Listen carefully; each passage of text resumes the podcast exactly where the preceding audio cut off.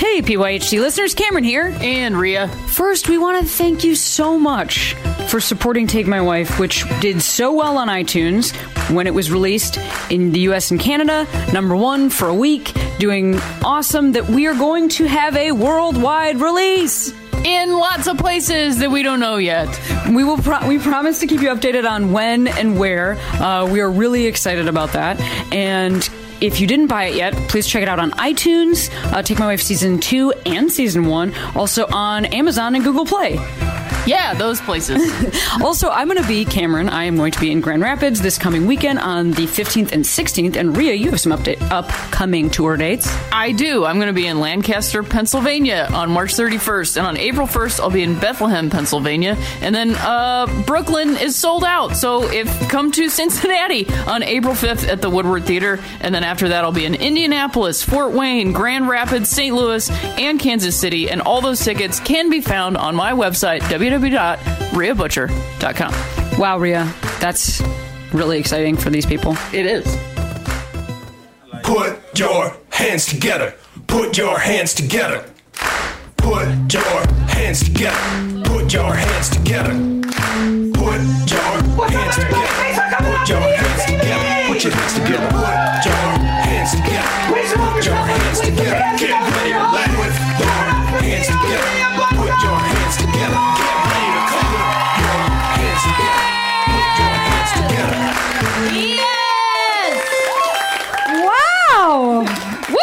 That was some nice screaming. Yeah. Thank you. The audience, that's Rhea Butcher. Ah. Oh my goodness, that's Cameron Esposito. Thank you? We have a great group of comics in back. Let's hear it for them. Let's hear for those comics.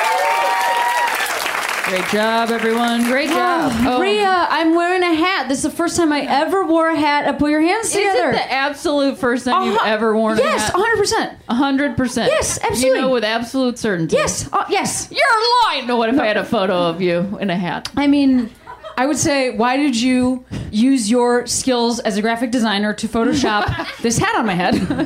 what a silly thing to do when you To could have put me wearer. in a bikini. So how does it feel? I think they don't think I wear a bikini. I, think fucking they- do. Yeah, she does. I don't. I fucking do. You wear a bikini? no, I don't. What do you think you wear? I wear shorts. I wear shorts. What are you talking What's about? What's under the shorts? that doesn't count. It counts. I would say I wear longer board shorts than you do. This is what uh, number okay, one. not- there's- if you are a queer person and you have breasts, you are wearing a bikini top and some fucking shorts. it's given to us when we come out. of the womb or the closet? Both. You get two. You get a little one for when you're a baby, and then one that you can grow into later. Um, also, I have like almost baggyish pants on. Yeah. What the fuck's going on with me? I don't know. How I are you never feeling? wear this kind of loose, loosey goosey crotch on my pants while I'm on stage. Makes me feel like I'm sleeping. It makes you feel like you're sleeping. Yeah, I'm too comfortable. I gotta get my pants tight so that I remember to tell you jokes. You shouldn't have laughed at that. It wasn't even funny. My pants are too loose. I didn't know it was the pants that caused the jokes. Yeah, the pants are keeping my jokes in. Push them out my mouth. Why do you wear pants? Uh, well, because society somewhat requires them. That's sure. why- that's why I wear pants. we were in Vancouver over the weekend. We were in Canada. Nothing. I was just trying to speak like the people speak there. That's not how they speak. Canada? What, Just the, trying to sound um, like a Canadian. the customs official Yeah. wouldn't believe that we were stand-up comics because that person wouldn't believe that was a job He really didn't believe it because was a he said like you're here for work what do you do and i said we're stand-up comics and he was like okay but what are you doing for work? but for work though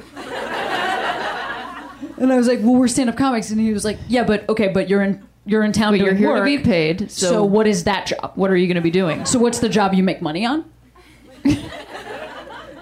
that you do for work And then I had a little letter um, with a Mm-hmm. cartoon gremlin on it that said, "That's their job." yeah it is And that was an official document. And he was like, "Oh, okay, cartoon gremlin, got it." yeah he said oh great well welcome to canada have a great time um I feel like the name customs official is. Uh, I don't know and- if that's what like, they're called. Is that what they're called? No, it is what it's called. Okay. Because you called them a customs agent, and someone in the Canadian audience Oh, went, fucking yelled at me. Like they do not like the word agent. I understand. They were very upset. About Canada is very friendly, but they also lightly heckle you in a full sentence that's just correcting you. so they just go, "That's not the word for that." It's hard to know what to do with it. If someone's like, fuck you, then you can be like, fuck you, and the whole audience gets behind you. Yeah, fuck them. But if someone just says in a full sentence, you're actually speaking incorrectly, that's hard to come back from as a comic. Yeah, I agree. Uh, did you have a good time in Vancouver? Uh, I did. I was just going to say how like I think it's weird that we call it customs. Oh, yeah, you were- You go through Canadian customs and they don't teach you any Canadian customs. oh my god. What a waste of time. what should they have taught you, Rhea? I don't know. Maple syrup, hockey, Okay. poutine. None of those things were So in the Canadian racist. customs. That's actually you say you said none of those things were in Canadian customs, but that's partially untrue because the Vancouver airport is a little on the nose. You walk out of your gate and then you're just in this airport that is partially outside with like beautiful installations of trees and bird noises. It's kind of and we're like, okay, Canada, museum." like we fucking get it, all right? It's pretty up here. You have nature. the mountains are right near the city. They're right there. It's so. Has anybody here been to Vancouver? Clap if you've been. Couple people. oh, wow, everyone. Okay, everyone went. That's you a guys, majority of the audience. You all went over the weekend together. That's nice. To also, this is like an eight dollar show, so we should charge more Yeah, yeah, absolutely. because you all have like international tourism money. Y'all afford. I mean, we don't get any of the money. Like it's we don't get paid to be here. You know, so we're all. just like donating our time for you. So, thank you. so, so thank you so much to us. But um, also rugby. Uh, there was there was a rugby sevens tournament happening in Vancouver. That's what we were competing with, but we still obviously sold out our show because course. it's like, wow, which of those things are you going to go to? You know what I mean? rugby Us. sevens, Um, lesbians. Well, no. Some of the lesbians play rugby yeah, sevens. yeah, yeah. No, I understand. Um, it was making me think about. There was a ton of rugby players staying in our hotel. Yeah, and they were all in the lobby, and they kept knocking me over with their calves. Little baby, Huge. little baby cows. Yeah, just yeah, they had little baby calves. Little baby cows. Um, Rhea, Cameron, do you know that I played rugby in college? I do. Does that So make you sexually attracted to me? Of course it does, dear. Flanker. Sweetheart, you're looking at the floor. Look at my face when you tell me you're sexually attracted to me. I'm sexually attracted Thank to you. Thank you. You heard it. Hot. Nobody said that. Did you think somebody said that? No, I thought somebody was wooing. Oh yeah, yeah, yeah, yeah, yeah. Um, actually, I'm offended that nobody said that because I feel like we were kind of being vulnerable. Uh huh. Showing you our relationship. Thank you. Who? Oh my God, Grover, the Muppet I was here. just gonna say. we have a celebrity in the audience. That's hot. I did almost knock. I did almost. Speaking of rugby players and their cans, Yeah? I did almost knock. you? I did almost knock Kyra Sedgwick to the ground walking You- into you did. UCB Franklin. today. Absolutely, you almost just knocked. What a right nice person, ground. and perhaps she's in the audience and was coming to our show. I Hi, don't think so. Uh, but I did walk directly into her and then go, "Whoa, you know, you know, something to talk about," and I just and then I turned. Um, she's and when great. she passed, she's you, one of my favorites. See, I was. You were walking so fast that I was behind you, and I got to see it happen, and Kyra Sedgwick's re- re- response to it, which was, "Ooh, so scared." Yeah. well, I, I said, "Oh," she said. She said, "Oh God, I'm sorry," and I said, "No, I'm sorry." You know, because I really was. I didn't want to get in her way. She's Kyra Sedgwick, right? I love her. I was just thinking about Oh. Grover playing rugby. So, I I played rugby in college. Okay. I mean, I want to hear about Grover. Yeah, no, I mean, I just wanted everybody to think about. That's Grover I, that's why I thought that was the full joke. That was I- it. I Yeah, imagined it, and that was super funny. Um, And he's just saying near, far on the. Sc- that's that's good. I like that. That's good. yeah, yeah, yeah. he drinks some Gatorade, turns into Super Grover.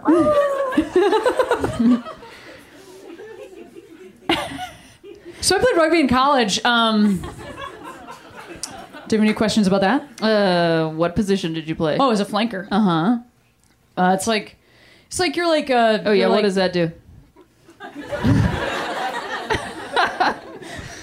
It's like you're like on offense, but you're small. Like you're not going to be like in the scrum. You're just going to like kind of run the ball in and So like a that. point guard kind of a situation? Kind of, yeah. Mm-hmm. Yeah, you're like going to be the one that scores the tries and stuff. Wow. Scores the tries and stuff? Wow, she What used, is that? She used the right words and everything. Oh, she must have played. I did. I This audience is so on the fence about us. I know, they're really But it is a sold out it? show, and when we came out, they screamed and then and silenced everybody's like, themselves and have like not sure. nothing we've said. We've got we've gone We've- sexual, we've gone personal. I brought we've up made Grover. fun of Canada. Rhea brought up Super Grover. nothing will please you people. They only like when we come out on stage. That's the whole Yeah, thing. that was it. I just want us to they go lost their minds. come back through the curtain that's again. our whole. That's our thing, man. I feel so reduced. I feel like a puppet, nay, a muppet.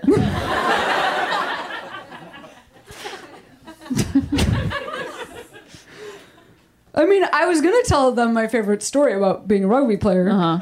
but then Are you I don't know. if- turning it around? well, I just don't know if they deserve it. Because here they are sitting there, not clapping. They're not even fighting for it right now, so I They're feel not- like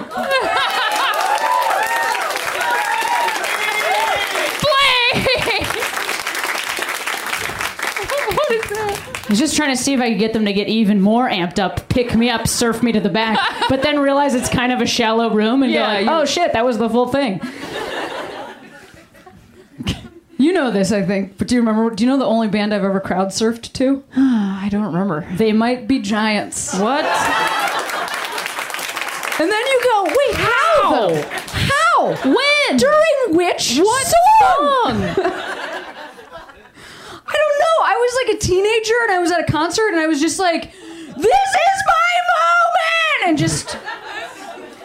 And probably everybody was like, why is like. Happening? I don't know. Nothing will impress you people. they liked the name. They liked me mentioning they might be giants. Sure, they yeah, they like they like a name drop.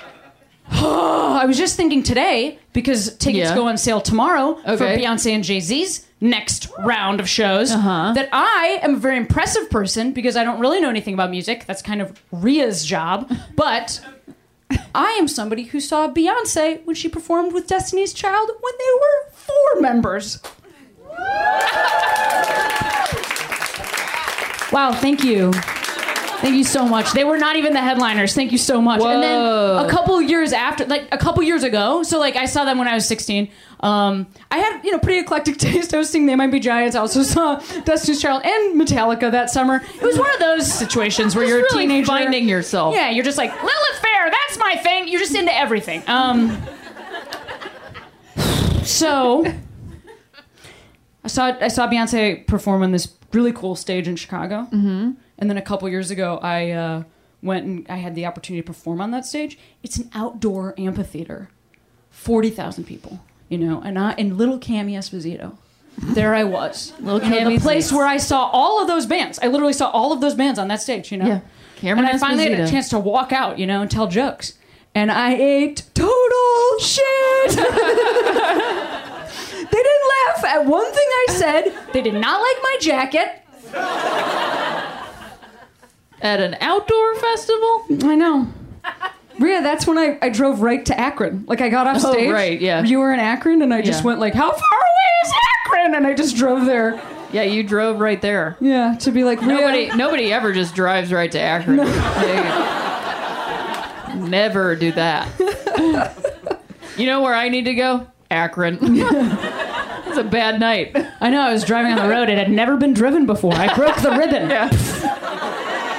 That's so funny. That's that's such a funny thing to say. I made that up on the spot. Nobody's ever said that before. It's such a funny thing to say. Those molecules have never existed. No, I made that out of the air for you people. You know, the ribbon thing that was fucking funny. If you think about that.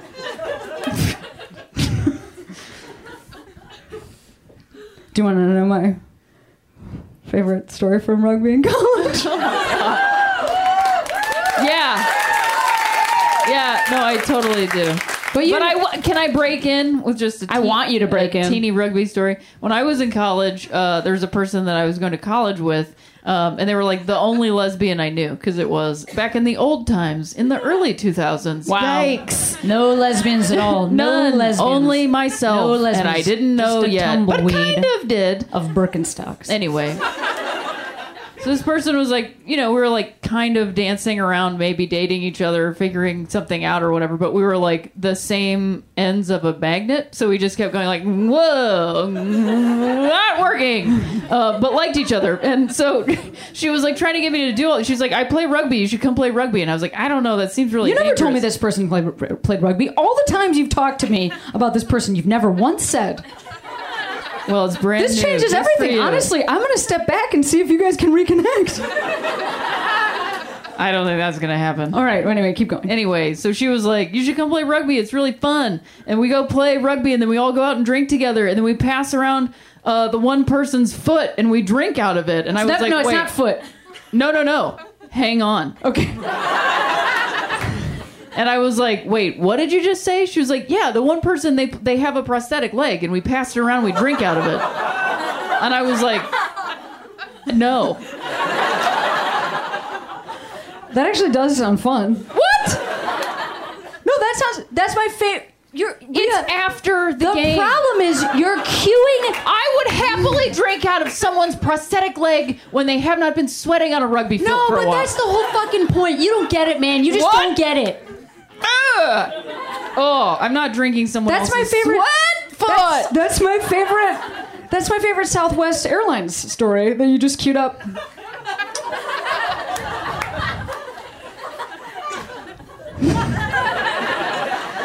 you know this story. One time when I was flying on Southwest, and then I never tell people what I do on an airplane because it's you're gonna have to sit by that person. They're gonna ask you to tell a joke. It's gonna be terrible. But one time I was just tired. The Southwest boarding process had put me through a little bit of strain, so I just forgot about my rule. I was sitting next to a lady. She said, "What do you do for a living?" And I said, "I'm a stand-up comic." And she went, "Well, here's a joke." And she was in much old, like a old like 80, and she just took off her leg, which was a prosthetic leg, and then handed it to me.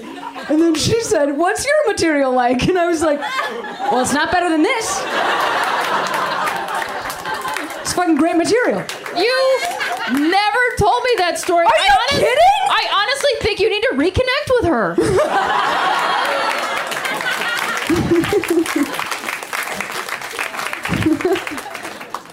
I ordered a beer. We drank a beer out of that leg.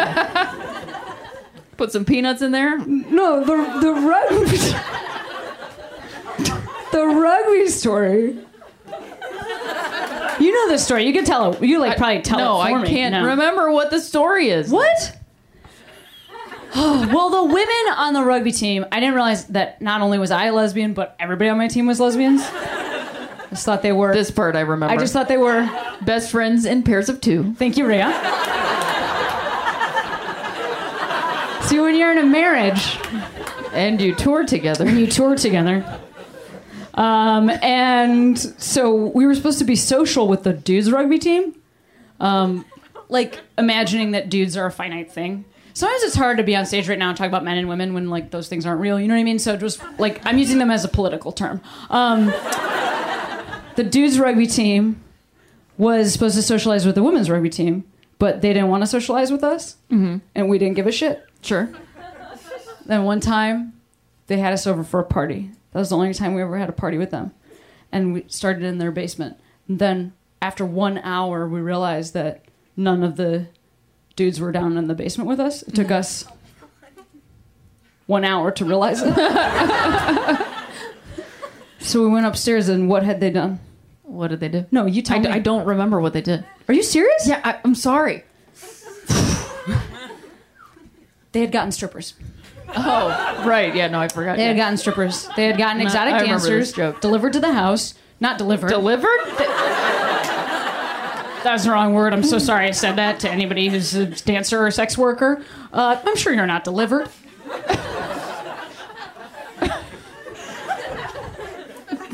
Strippers had come to the house of their own volition.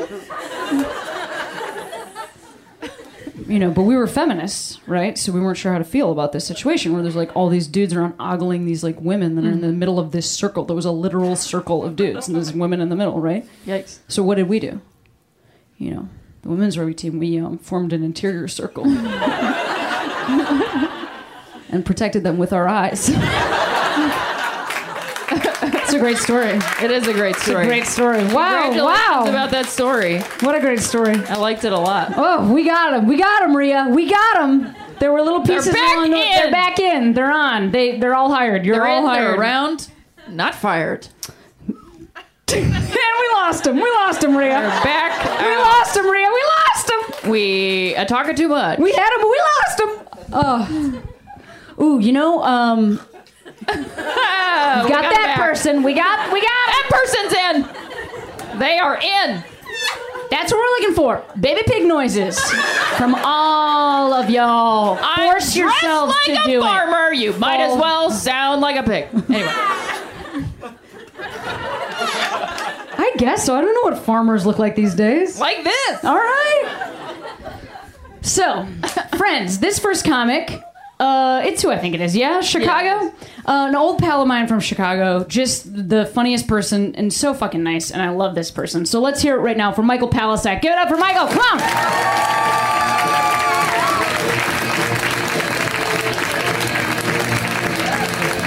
Thank you. Thank you. Thank you. I'll start. Uh, something you might not know about me just by looking at me is that I have T-Mobile. I know. I look like a Verizon guy. Uh, I like having T-Mobile because I tour all around the country and I don't want to be able to talk to people all the time. It's great. I don't have to worry about their towers going down because they haven't put them all up yet. I could rob a bank, no one can track me, you know? The getaway driver be like, Palascak, you gotta break your phone. They could triangulate our location. I'm like, oh, I have T Mobile. So, my phone was broken when it was born. I'm just pretending to text.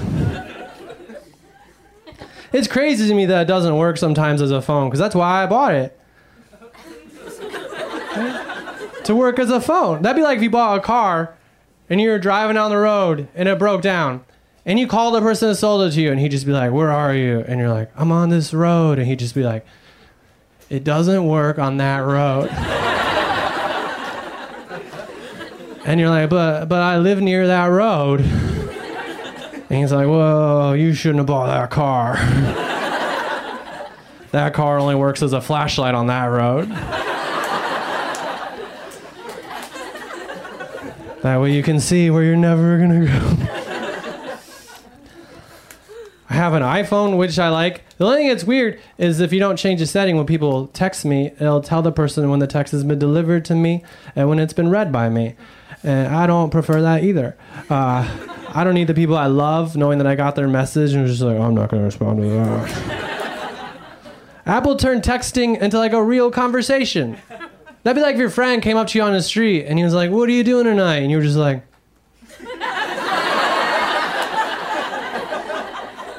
And you just like walked around and talked to other people to see what they were doing tonight. Maybe accidentally you walked in front of them again and was like, dot, dot, dot, whoops.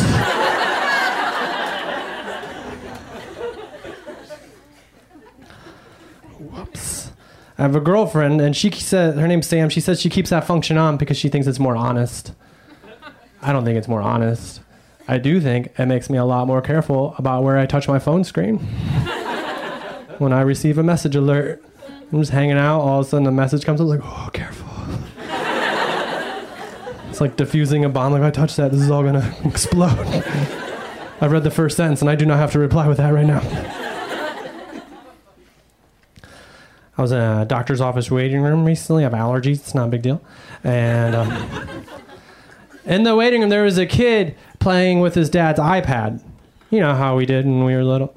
Uh, I.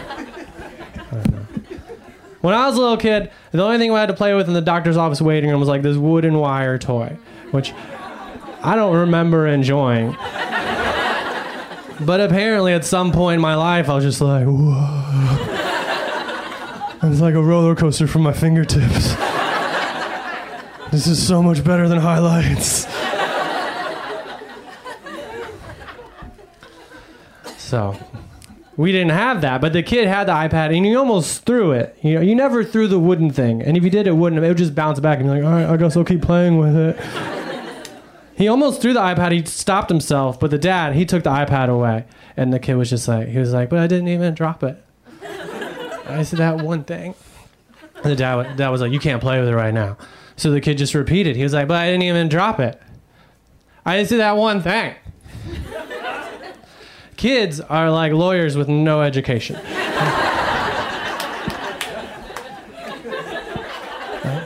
they have like one argument and not a lot of ways to express it. So they just say it louder and less clearly until you give in or they pass out. And sometimes they flap their arms like a baby bird leaving the nest if you're lucky. If you get The dad just didn't care. He was like, he's like, you can't play with it for the rest of the day.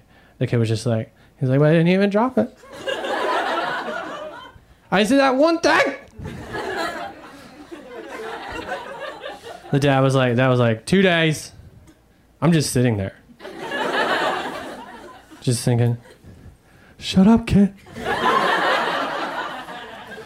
You're never gonna get it back.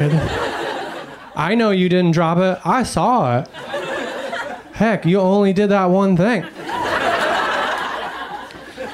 I know you have a lot of stresses as a kid, you know? You probably have a box of crayons with only 12 crayons in it, so you have to color white people orange because there's no peach. And not all white people are the president. Uh, Every time the kid said it, another day got added. I saw that pattern right away. he didn't. At seven days, I wish I would have up to the dad and just been like, "Sir, I just want to let you know." Uh, he didn't even drop it. In fact, he just did that one thing. Seven days is kind of an extreme punishment for one.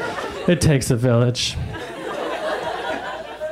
But then he'd probably take away my iPhone for a week, which is a month in T Mobile years. It got up to 10 days. I was emotionally invested at that point. Right? If I was rich, I would just give that kid cash. Just like, here, go buy your own thing. We don't need that man in your life anymore. Listen to me. I called child services. They're on their way. They're like, did he drop it? I was like, no, he didn't even drop it. They're like, but how many things? I was like, just one.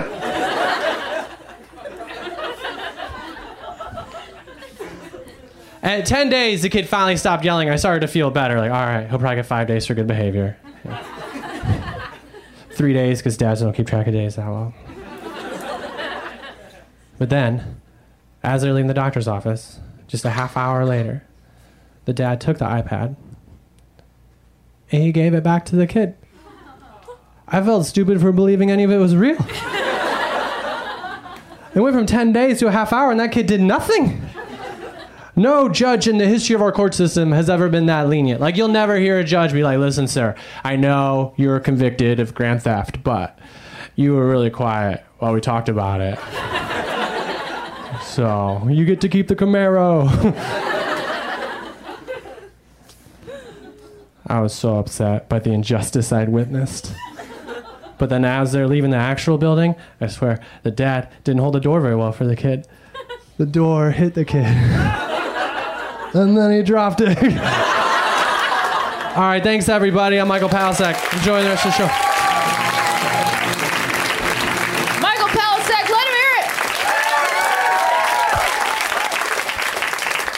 Awesome.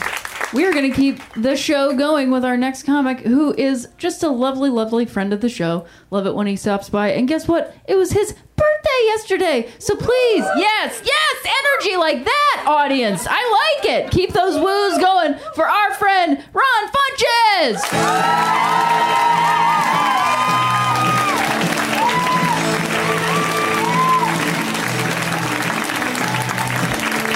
Ron Funches.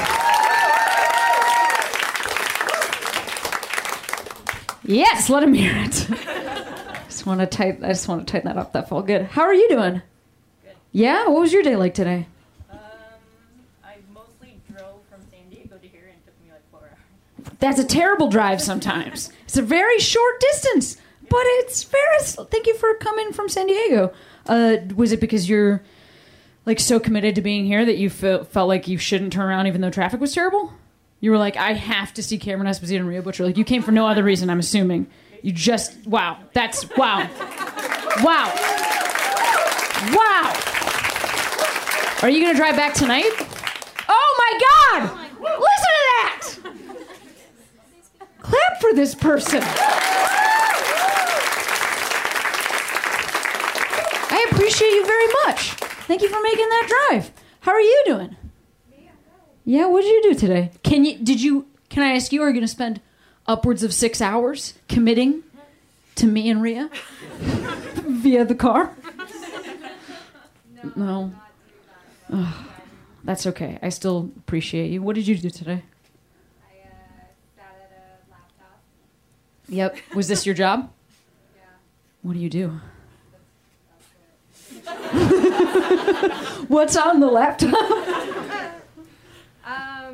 Emails. E- Yep. Does sound like a job. um, who, who do you who do you email? What, well, actually, let me ask you a different question. What's the subject line? Um, I don't know. We were just looking at them earlier. Usually song names.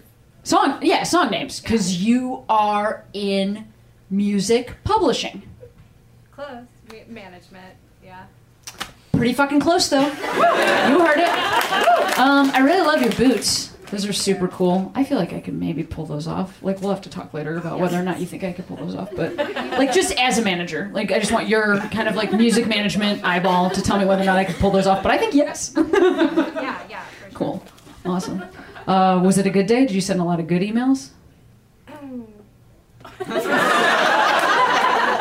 Stinky day. Well, you know what? Great news. You're here now in this safe space with all these people who love you.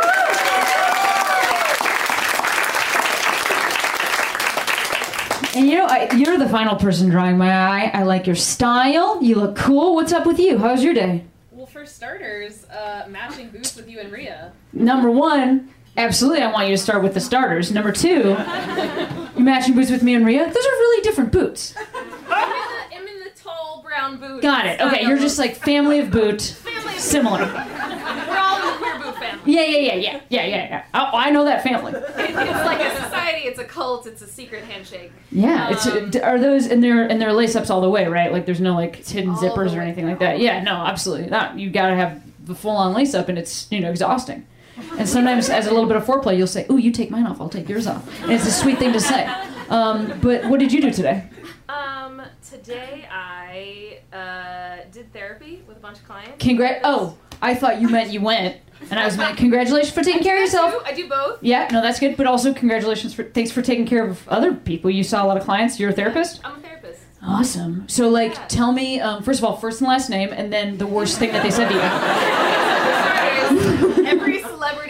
Every celebrity that you've ever met. No. Yeah. Um, No. Uh, was it a productive day? Did you feel like you helped some folks? I did. I did. I think uh, I work in recovery. Well, thanks for doing that. That's huge. Yeah, Yeah. I, I love doing it. Um, and I'm trying to think of really just it's like a lot of people talking to me about how depressed they are, but uh, trying to make them feel hopeful So- that there's things other than like the world is not all shit. Yeah. What do you do to keep yourself balanced throughout all that? You're like taking all that in. Is it? Yeah. Do you come see Cameron Esposito and Rhea Butcher? Oh hell yeah! Wow. Honestly, I'm really proud of us and like the impact that I'm having on all of those people in recovery. but seriously, thanks for doing that job. That's awesome. Let's hear it for all those people. Let's hear it for all these people. Amazing! I like to know who you are sometimes. I like to know about you. Hey, we got some more comics. Are you ready for more hilarious stand up comedy? Are you ready for more hilarious stand up comedy? Well, this next comic, it is their first time on the show. Whenever somebody's first time, we welcome them with, uh, with a lot of exuberant cheers and happy clapping. Let's hear it right now for Kimberly Clark.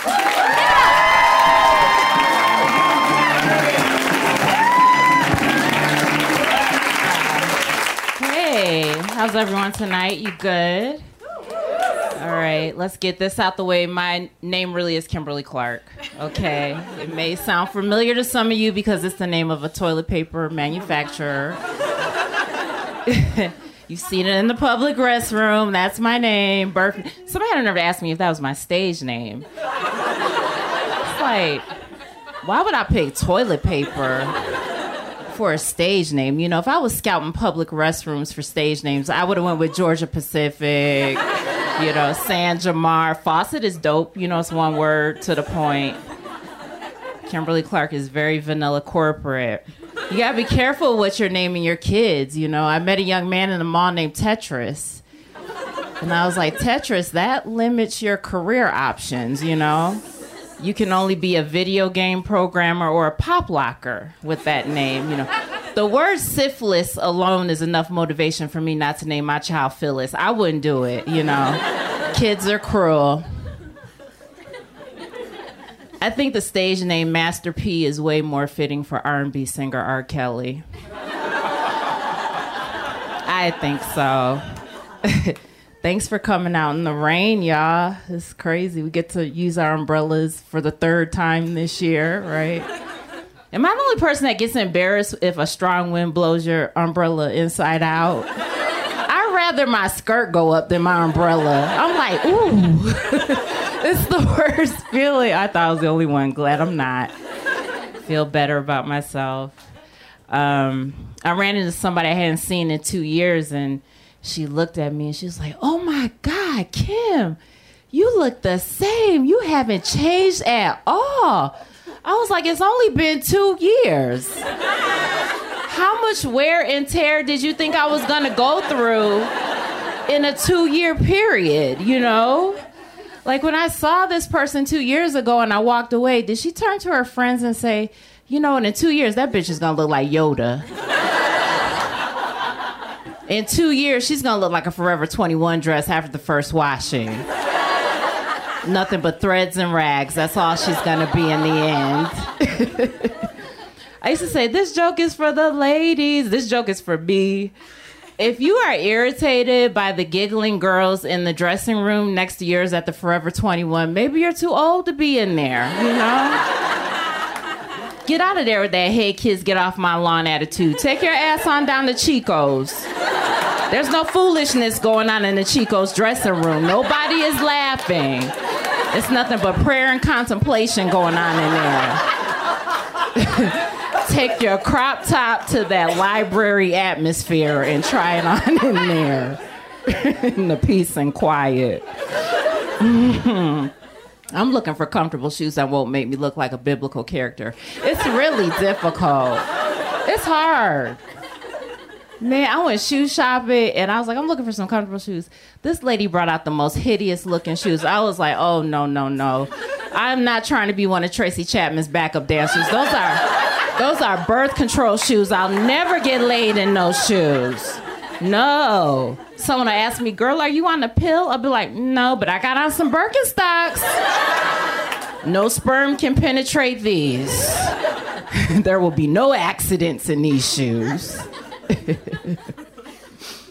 I don't know who has more tattoos, NBA ball players or white boy chefs on the Food Network. hmm? They're running neck and neck. You know how when you watch like the singing competitions and you see the black chick from the south side of Chicago or maybe from the south. She's been singing in the church all her life. Her hair is perfectly coiffed. Her lip gloss is popping. You don't hear one note come out her mouth, but you know she's gonna make the top 10, right? That's how I feel about tatted chefs on those cooking competitions. I'm like, oh, that dude's gonna make the best steak. And usually they do, you know? And now I'm all messed up when I go to restaurants. I'm like, can I see the chef, please? No? Okay, well, tell me this. How many tattoos does he have? 75? And his septum is pierced? This food is gonna be the bomb. we are gonna eat tonight.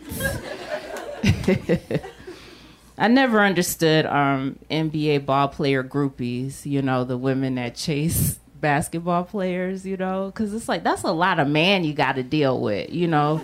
I don't think they understand the magnitude, you know, because they look normal on TV, right? because they're amongst other giants. But you get this dude outside of the basketball court, you are walking around with a character out of a Tim Burton movie. He's in your car, his knees are up to his chin. He's ducking down in your apartment. You gotta make double the food. He's breaking your furniture and your back. It's like, this is a lot of work. It's like, if you're not a chiropractor or a bail bondsman, I don't think you should date an NBA ball player. You know, it's just my opinion. That's why I have a crush on Gustavo Dudamel. Um, he's the conductor for the LA Philharmonic, and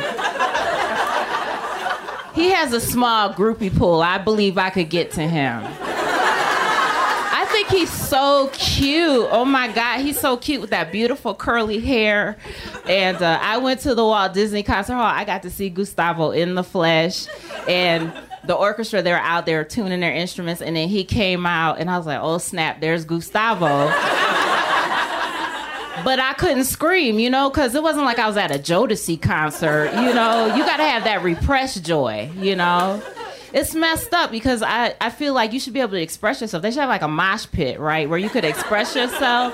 Like if you want to be like, I see you, flute section, you know, you better kill it, bassoons. Because the LA Philharmonic, that's somebody's favorite band, you know? And what do you want to do when you see your favorite band? You want to throw your hands in the air and wave them like you just don't care. But you better not do that at the Walt Disney Concert Hall. All right, my name's Kimberly Clark. Thank you so much. Oh my God, Kimberly Clark, let her hear it! Oh my God.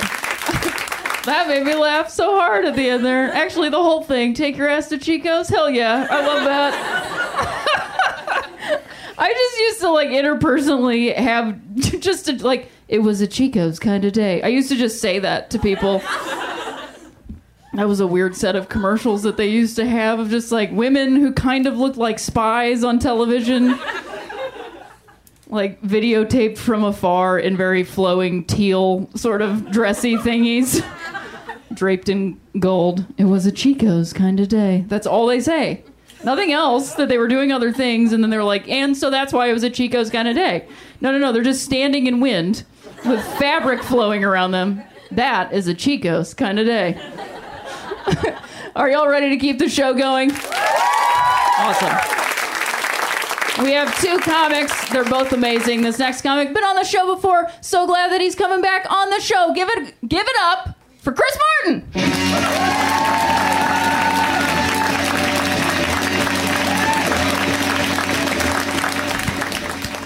Hello.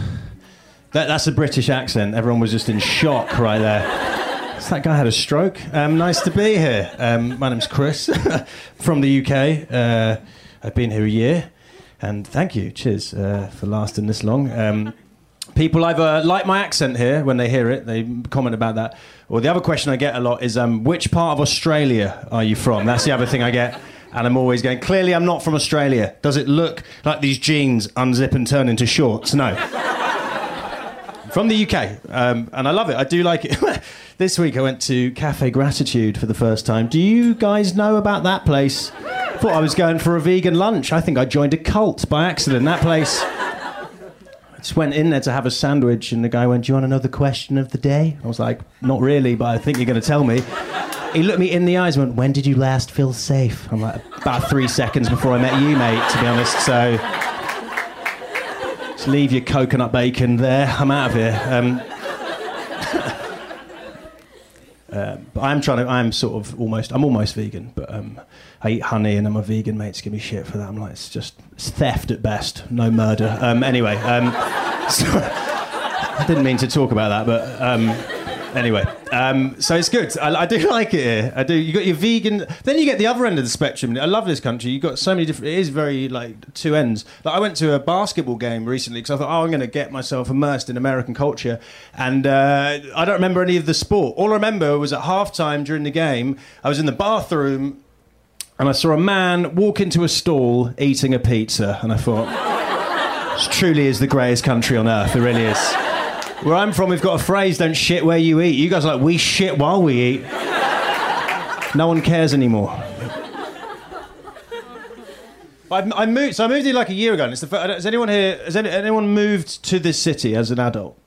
Yeah, like a lot. Generally, no one tells you what the hardest thing is about moving to a new city as an adult. Uh, it sounds really earnest, but by a mile, the hardest thing is making new friends as an adult. It's weird, isn't it? But as, I don't know if it's especially as an adult man making new male friends. I, f- I get too excited when I meet a new guy. There will be at a party straight afterwards. I turn to my wife and I'm like, I think he's the one. I really do. I hope he likes me as much as I like him. You know. It's like dating, but it's harder than dating because at least with dating, there's like systems in place. There's things to help you. There's like there's like apps. There's like Tinder. Um, th- th- there's like websites. Plenty of. I was like, surely there should be like an app for making friends. I thought, what a great idea, Friender. That's a great idea, right? You put what you're into, someone what they're into, then you hang out. And then I googled it. There is genuinely already an app out there called Friender where you can make friends. Is anyone here on that app? No, because it's weird. It is weird. I don't know why. I don't know why it's more socially acceptable to go on the internet and sleep with a complete stranger than it is to meet someone for a cup of tea and a chit chat. I don't know why. I don't make the rules. It's just one of the rules, all right. So, but I do. I love it, and I, I, I live just very close there, like five minutes down the road.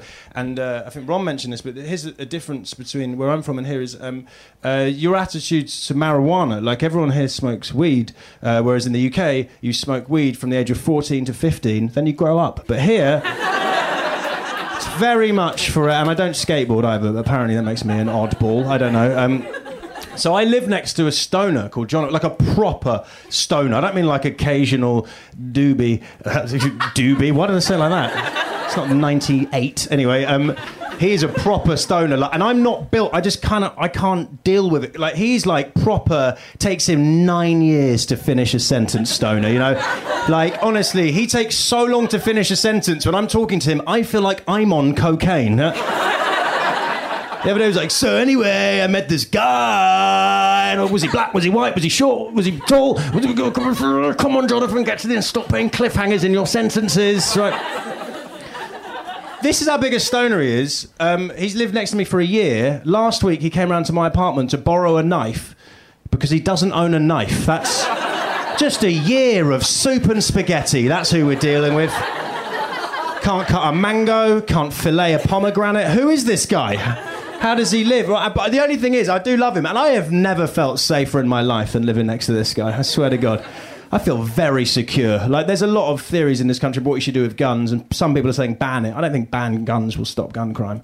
I think make everyone smoke as much weed as my neighbour Jonathan. be no gun crime, there'll be no knife crime. Worst case scenario, teeny bit of fork and spoon crime. That's what you're dealing with, right?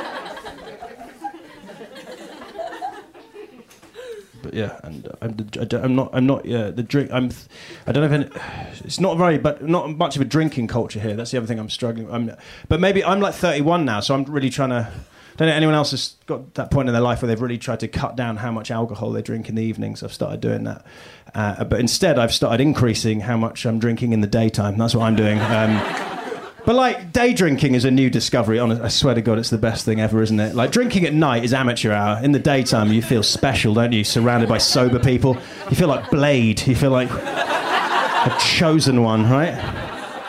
Because if you think about it, the worst thing about drinking, when you break it down, is, being hungover and sleepy, right? So uh, all I've done, rather than cut down what I drink, I just move that earlier in the day. Solves the problem, right? Normally, you go out, start drinking at eight, hit it hard till one, get home at two, sleep by three, wake up at eight, feeling awful, hungover, not enough sleep. All I do now, start drinking at 12, go hard till six, get home at seven, dinner at eight, watch a straight, uh, watch a Queer Eye at nine, Betty buys by ten, wake up at eight, feeling like a new man. That's it.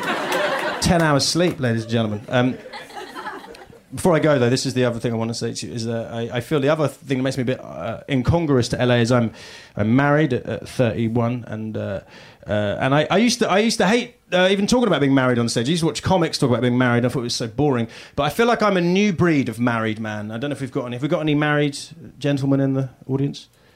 No, uh, one guy. Yeah, that was it. Th- that's what I'm talking about. The new breed of man who's too scared to clap in public. That's it. It's the sort of man we're dealing with, yeah? You're a modern married man like me. A modern married man, if you don't know, it means I have absolutely no practical skills. I cannot protect my wife.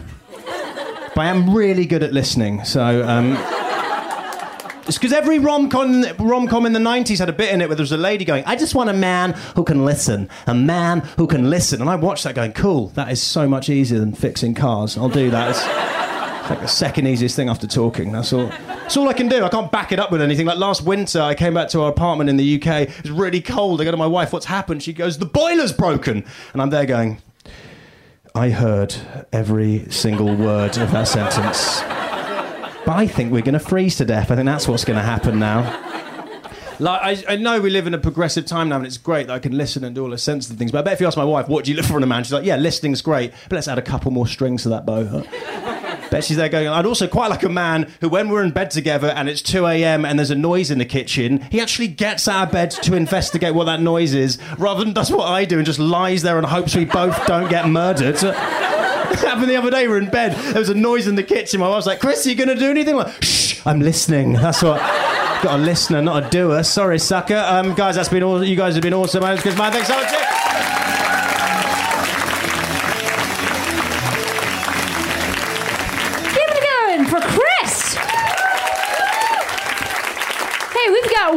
Final comic on the show tonight. Are you ready for your final comic of the evening? Oh, friend of both Rhea and myself, baseball player, which always, you know, extra points in Rhea in my eyes because Rhea is obviously a baseball player also. So, like, wow, you know, amazing. Um, let's hear right now for Alice Wetterlund. Give it up for Alice. Come on.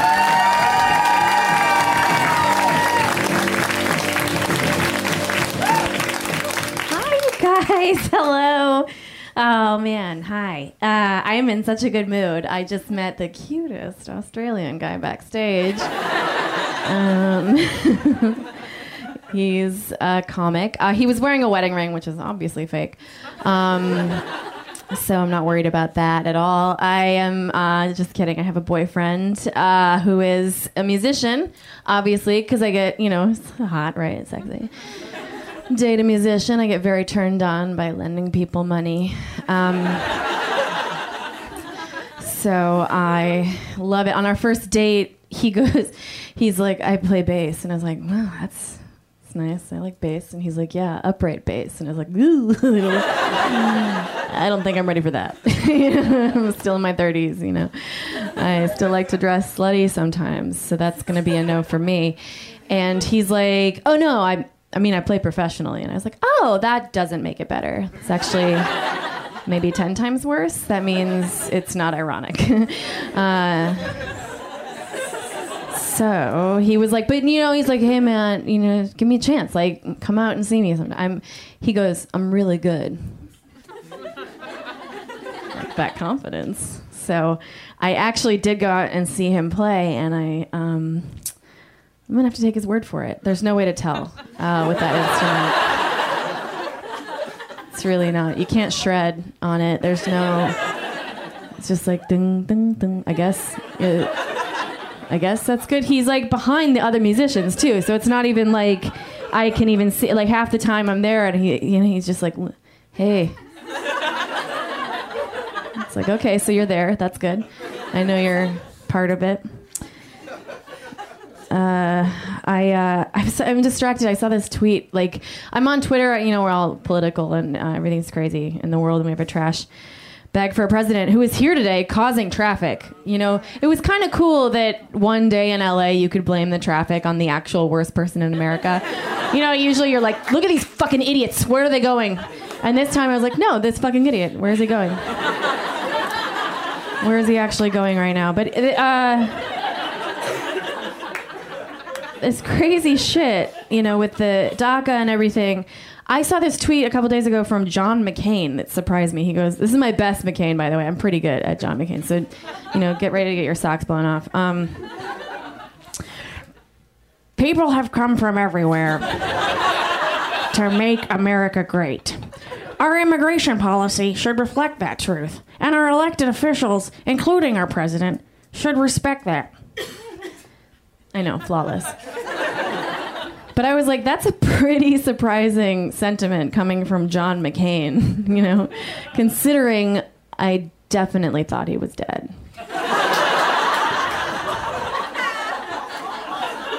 I was like a hundred percent sure he was dead, or if not dead, at least completely like just on his deathbed in hospice or whatever. I didn't think he was, was walking around tweeting still, but I thought, you know, in my mind, I had painted an image. You know, he was on his deathbed doing the deathbed soliloquy. You know, where he's saying goodbye to Cindy or whatever, and he's like, "Cindy, come close." I must tell you, my my my parting words for you, Cindy. Come close to the bed. And she's like, No, John, John, save your energy. And he's like, For what? Fucking dying. That's literally the only thing you don't need energy for.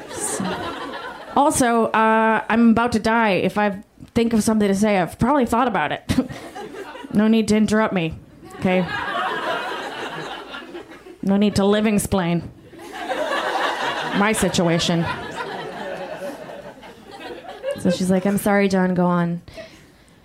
When I was stuck in those camps in Vietnam for six years, I knew I had to come back. I had to survive.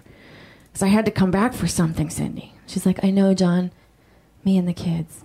Hey, if you interrupt me again, I'll just die. How about that? You know I can do that, right? I can just cut out anytime. Why is my hand still up?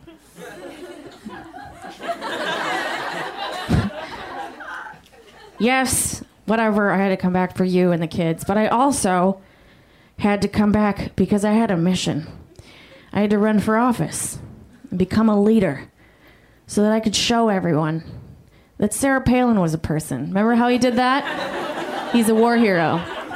He survived in a camp, a, a, a concentration camp or a prison camp for six years so that he could come back and be like, this is Sarah Palin. What the fuck?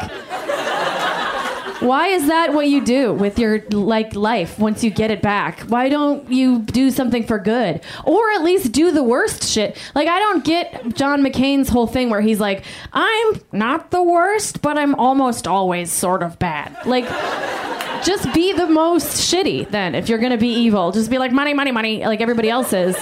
But he's like, "But I'm also sometimes you get health care." Fuck you, like and I'll say this I'm not going to throw Palin under the bus either because we don't fucking listen to win- women no matter what. And she said she could see Russia from her house. And nobody listened. I've been telling that joke for, you know, a month or so. And, uh, it's gotten to the point where I'm actually legitimately concerned that John McCain is going to die. And I won't be able to tell that joke anymore and I will then be the saddest person in the world because nobody loves John McCain more than I love telling that joke. I'm convinced about that. That's something I know for sure. You guys seen that Ancestry.com commercial about the guy who thought he was German? You know what I'm talking about? This guy, these Ancestry.com commercials are all over the place. 23andMe, you can get, you can pay the money, and you can t- send them your blood. um, which for me, that's the. Fir- I'll just do that. Like, how do I give you money so I can send you my blood? You don't need to do anything with it. I just want to know that someone has my blood. Uh, just someone weird. You know what I mean? I just want it to come, and I want it to be a random person who wasn't expecting the blood. You know what I mean? Like who's just at work. They're like, oh, oh. That's what I want to pay. But this guy, he's on a commercial and he's like, I thought I was German. I'd always grown up knowing my family was 100% German. But then I got the $125 kit from Ancestry.com. Come to find out, I'm 30% Welsh. Some of my family hails from Eastern Europe. Wow. Thanks, Ancestry.com. He says it right. I felt so bad for that guy, you know, because like here he thought he was German, you know, through and through, and now he's forgotten what money is for.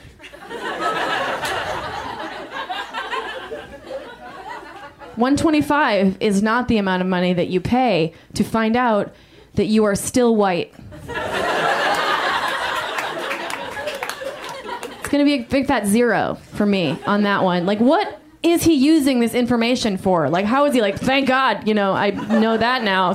Calling into work, like, sorry, you'll have to. I know you've gotten used to that German efficiency, but I'm going to be late from now on because I'll be drinking or whatever it is Welsh people do. Who gives a shit at all about any of this? I don't um, care about it. Uh, I have no more time, so I'm going to go. But thank you guys so much. I love all of you with my whole heart.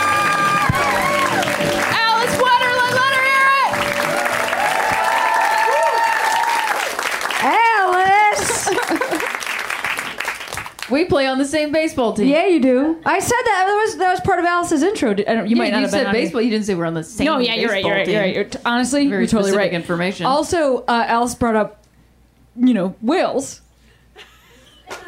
I started really good story about whales. No, um, Jesus. No, it's not a good story. But I have been to Wales, and when I was there, I went. To, I paid admission to go to the smallest house in Wales. But this was pre-internet. Was it 125 dollars? It was not. It was like Welsh money, whatever that is. Yeah. a small amount. And I just wanted to say that, like, remember before the internet when something could just be like, "This is the smallest house here," and you were like, "I guess so." like, I fucking guess so. Like, I guess I should go in. Like, I mean, literally, like, like, do you know different? No, I don't know different either. Okay, well, let's pay this money. It was Yeah. a pretty small house, though. Small house. Rhea, Would you say that you were a um, tiny house hunter? All right. Well, whatever. Rhea, you were so fun tonight. I So were like you. hanging out with you on stage. And Let's what a hear for great- Rhea Butcher. Thank you.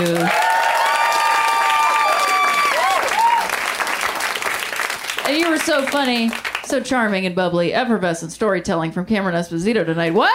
Woo! Yeah. Woo! And keep it you saw tonight. Thank you. That is our show. We'll see you next Tuesday night. Put your hands together. Put your hands together. Put your hands together. Put your hands together. Put your hands together.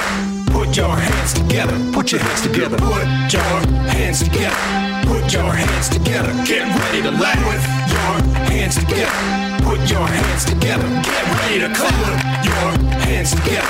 Put your hands together.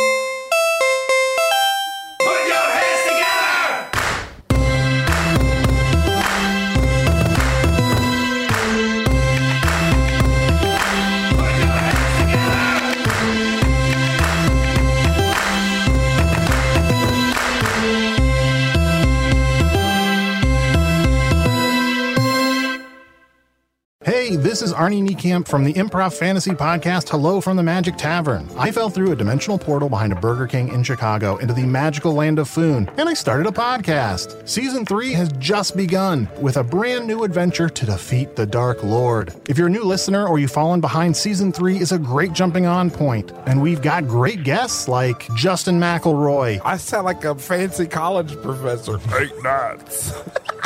Rachel Bloom, You want to see my collection of men corpses and one woman? Felicia Day, and Colton Dunn, You've seen me have intercourse with a variety of species. It's a bummer. Andy Daly, You have the members of Genesis listed, but Phil Collins is crossed out and then circled and crossed out again. Uh, yes, I have killed Phil Collins twice. Thomas Middleditch, Jesus! I mean, Jazos, Ruler of the Eighth Circle! And that's just the beginning. Season 3 of Hello from the Magic Tavern is out now. Listen in Stitcher, Apple Podcasts, or wherever you get your podcasts.